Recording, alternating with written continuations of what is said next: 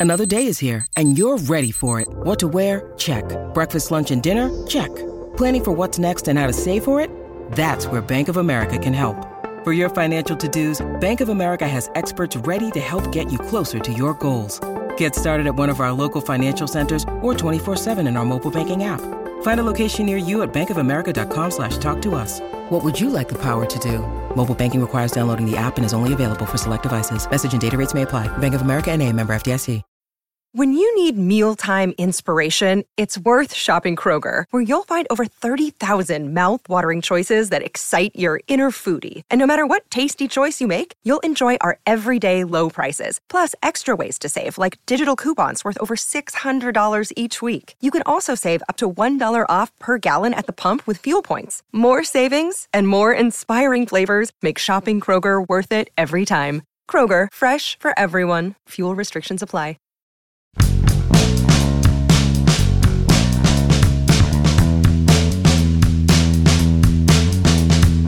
What if somebody throws a spring competition at one position and three or four people show up and nothing happens? Good morning to you. Good Monday morning. I'm Dejan Kovacevic of DK Pittsburgh Sports, and this is Daily Shot of Pirates. It comes your way bright and early every weekday if you're into football and or hockey. I also offer daily shots of Steelers and Penguins where you found this. Orioles 8, Pirates 0 yesterday in Sarasota. A pretty common output over the course of this Grapefruit League schedule for the Pirates, meaning they didn't really hit at all. Uh, no runs, five hits.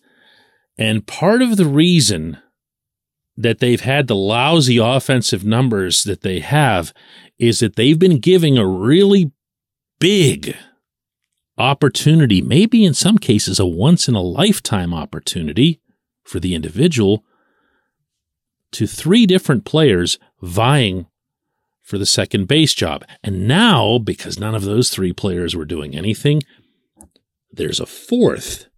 And you know, that that's not great. Rodolfo Castro is expected, of course, to be the starter but he's not anointed. And that's something that both Derek Shelton and Ben Cherington had made clear before the spring even came around. They weren't just going to hand him the job. He was going to have to show something more than the occasional home run. He was going to have to show more bat to ball. He was going to have to show a better strike zone awareness. He was going to have to be able to handle off speed pitches better. And yeah, he also was going to have to show at least a little bit of improvement defensively.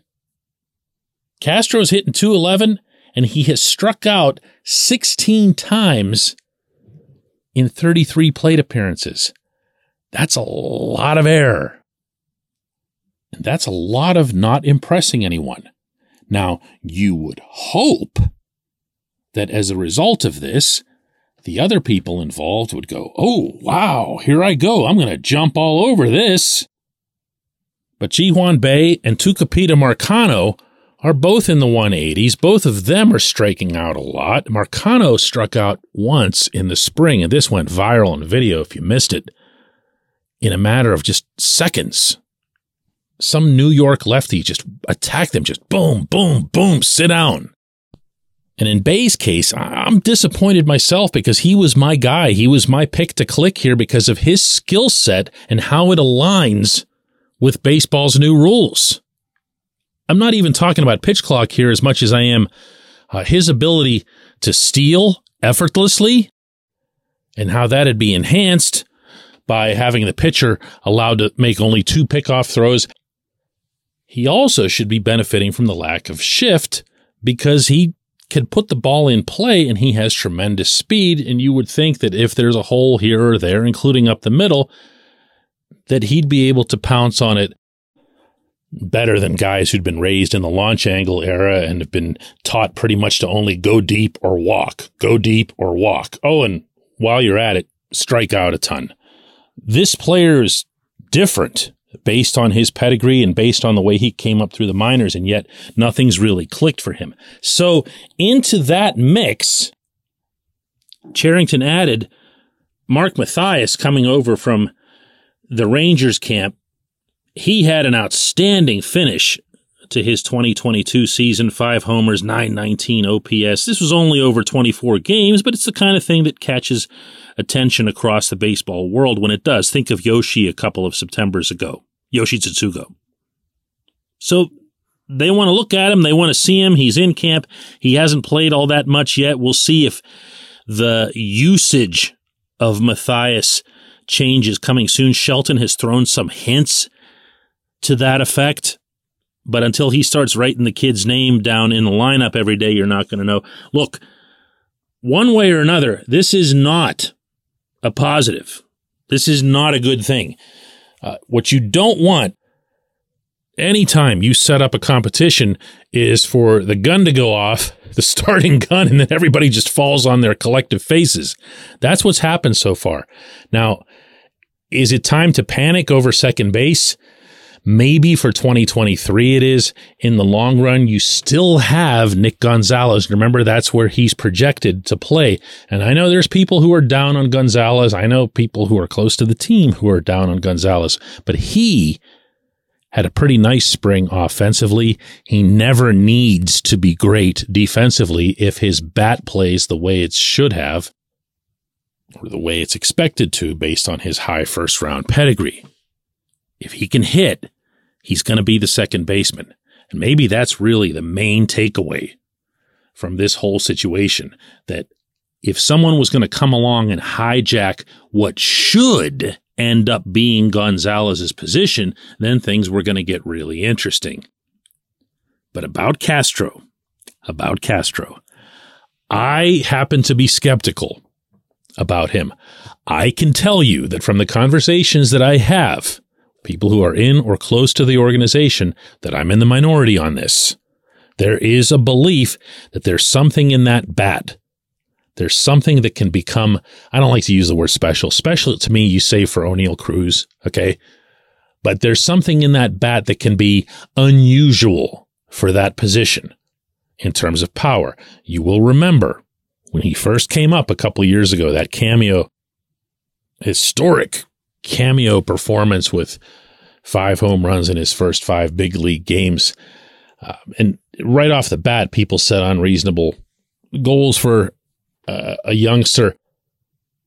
And hey, I'm not going to argue with the pop or the potential for more pop.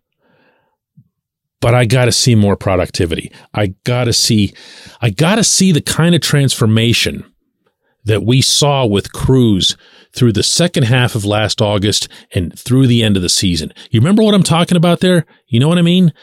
He just looked different at the plate. He looked more patient. He looked more aware of how he was being pitched and why. And he looked a whole lot more confident as if he was striding into the box with answers now instead of questions.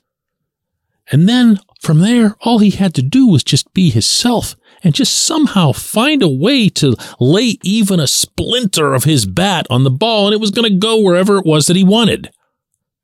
Castro needs to find some of that. He's got to get more selective. He's got to find a hitting zone, not the strike zone, a hitting zone, a quadrant of the strike zone where he can really let it fly. And then do exactly that. When we come back, J1Q. This portion of Daily Shot of Pirates is brought to you by our friends at North Shore Tavern, that's directly across Federal Street from PNC Park. It's home of Steak on a Stone, an eating experience, underscoring the word experience. The steak is brought to you partially cooked on an 800 degree stone, and you do the rest. It's a ton of fun, it's a great meal, and it's a baseball atmosphere like no other in Pittsburgh. North Shore Tavern, right across Federal Street from PNC Park.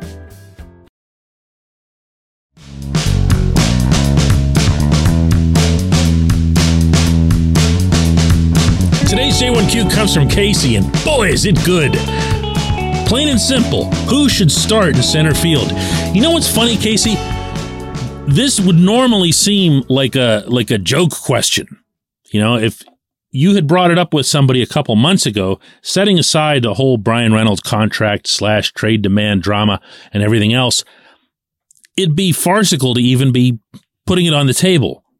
However, the Pirates did put it on the table this spring by trying Jack Suwinski out there. In fact, Suwinski's had more time in center than Reynolds has. Reynolds has been slid back over to left, which you'll recall was where he was when he first came up with the Pirates.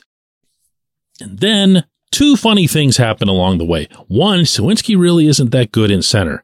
Uh, he's got some natural abilities, but they didn't translate well to that position in this spring training. Does that mean he can never play there? Of course not. Bradenton, as I've told you guys a zillion times, is uh, a unicorn when it comes to playing defense. There's no place like it anywhere in baseball. It's extremely difficult, but especially for the outfielders. High sky, heavy winds, all that stuff. Second, and this one's more troubling by far, he hasn't really hit. You know, eh, there's been, you know, a couple of occasions where he's made significant contact and you think, yeah, there's the rookie who hit the 19 home runs in just 106 games last season. But he's still not making regular contact. He's got that new, more open stance. And I told you guys when I was down there, he was in a great mood about it, felt like this was going to be the thing that changed everything. It hasn't. It hasn't. Whereas at the same time, we've seen Travis Swaggerty, speaking of former first round picks, as I was with Gonzalez, look like he's making some kind of breakthrough. Uh, offensively, he's showing power and production and really everything. Kid looks complete. And on top of that, he's played some center field down there and he's looked good on a couple of occasions, particularly one throw that he made early in the Grapefruit League schedule to home, has looked fabulous. So, what do you do there? This is probably a different discussion for another full episode some point soon. But any call that gets made here, if it's between Suwinski and Swaggerty, or if Canaan Smith Njigba, who's also had a good spring, is in that mix as well, Um, I should throw in Connor Joe too. This is all going to come down to Suwinski because what ends up happening is a player has a season like the one he had. And what you don't want to do is have him get into any kind of regular pattern of making backward steps. Do you follow me on this?